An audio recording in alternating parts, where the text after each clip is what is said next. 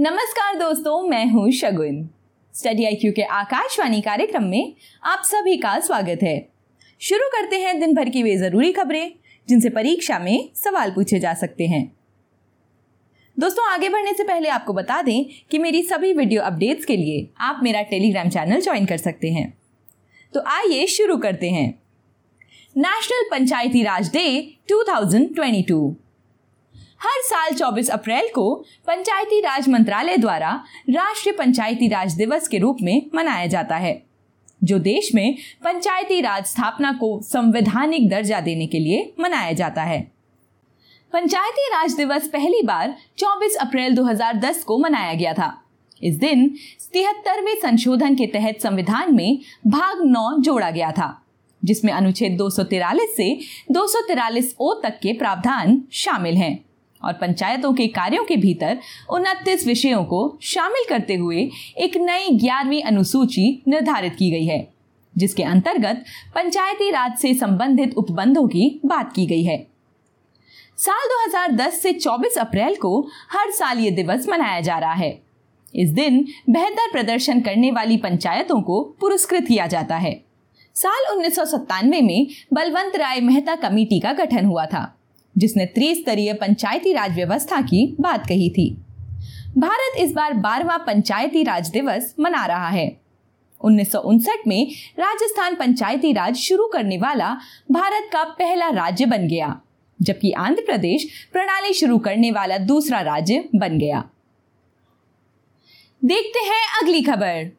First incredible India international conference to be held in Mumbai बंदरगाहों, जहाजों और जल मामलों के व्यापार संघ और आयुष मंत्री ने बताया कि मुंबई में 14 से 15 मई तक भारत का पहला अंतर्राष्ट्रीय क्रूज सम्मेलन आयोजित किया जाएगा।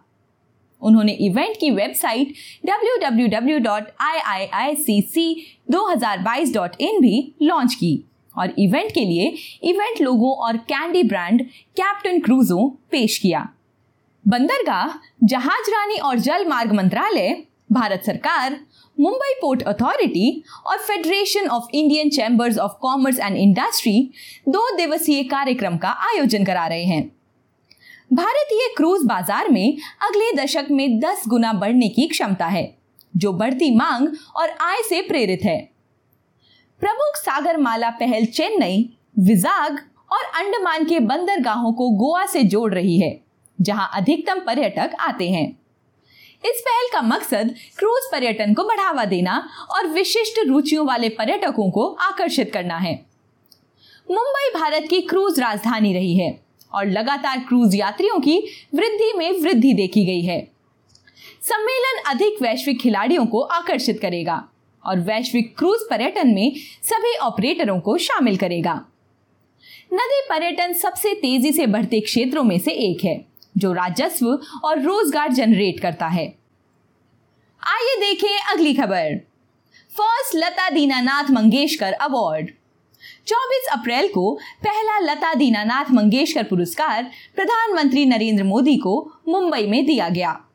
आपको बता दें कि 24 अप्रैल को लता मंगेशकर जी के पिता, मास्टर दीनानाथ मंगेशकर जी की 80वीं पुण्यतिथि थी।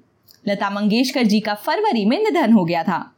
Master Dinanath Mangeshkar Smriti Pratishthan charitable trust द्वारा ये पुरस्कार दिया जाएगा।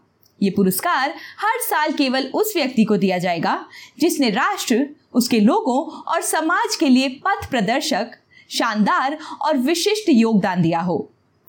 मास्टर दीनानाथ मंगेशकर पुरस्कार का मकसद संगीत, नाटक, कला, चिकित्सा और सामाजिक कार्य के क्षेत्र में लोगों को सम्मानित करता है। लता जी का जन्म 28 सितंबर उन्नीस को इंदौर, मध्य प्रदेश में हुआ था। लता मंगेशकर को भारत की कोकिला के नाम से जाना जाता है। 2001 में उन्हें भारत के सर्वोच्च नागरिक सम्मान भारत रत्न से सम्मानित किया गया। आइए देखें आखिरी खबर। Palli becomes India first carbon neutral panchayat. राष्ट्रीय पंचायती राज दिवस पर जम्मू संभाग की सांबा ज़िले की पल्ली पंचायत देश की पहली कार्बन न्यूट्रल पंचायत बन गई। प्रधानमंत्री नरेंद्र मोदी ने पंचायत में 348 घरों को रोशन करने के लिए 500 किलोवाट के सौर ऊर्जा संयंत्र का उद्घाटन किया। पल्ली में 18 दिन में बनकर तैयार हुए 500 किलोवाट के इस संयंत्र से 348 घरों को रोशन किया गया है। इसे साइंस एंड टेक्नोलॉजी मंत्रालय की सेंट्रल इलेक्ट्रॉनिक्स लिमिटेड की 25 सदस्यीय टीम ने बनाया है।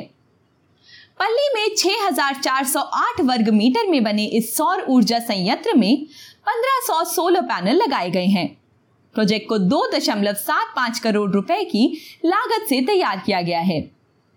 प्रधानमंत्री ने कहा है कि हर गाँव का जन्मदिन होगा। हमने तय किया है कि अब पल्ली का जन्मदिन हर 24 अप्रैल को मनाया जाएगा। तो दोस्तों, ये थी हमारी आज की कुछ विशेष खबरें। मिलती हूँ कल आपसे इसी समय। नमस्कार।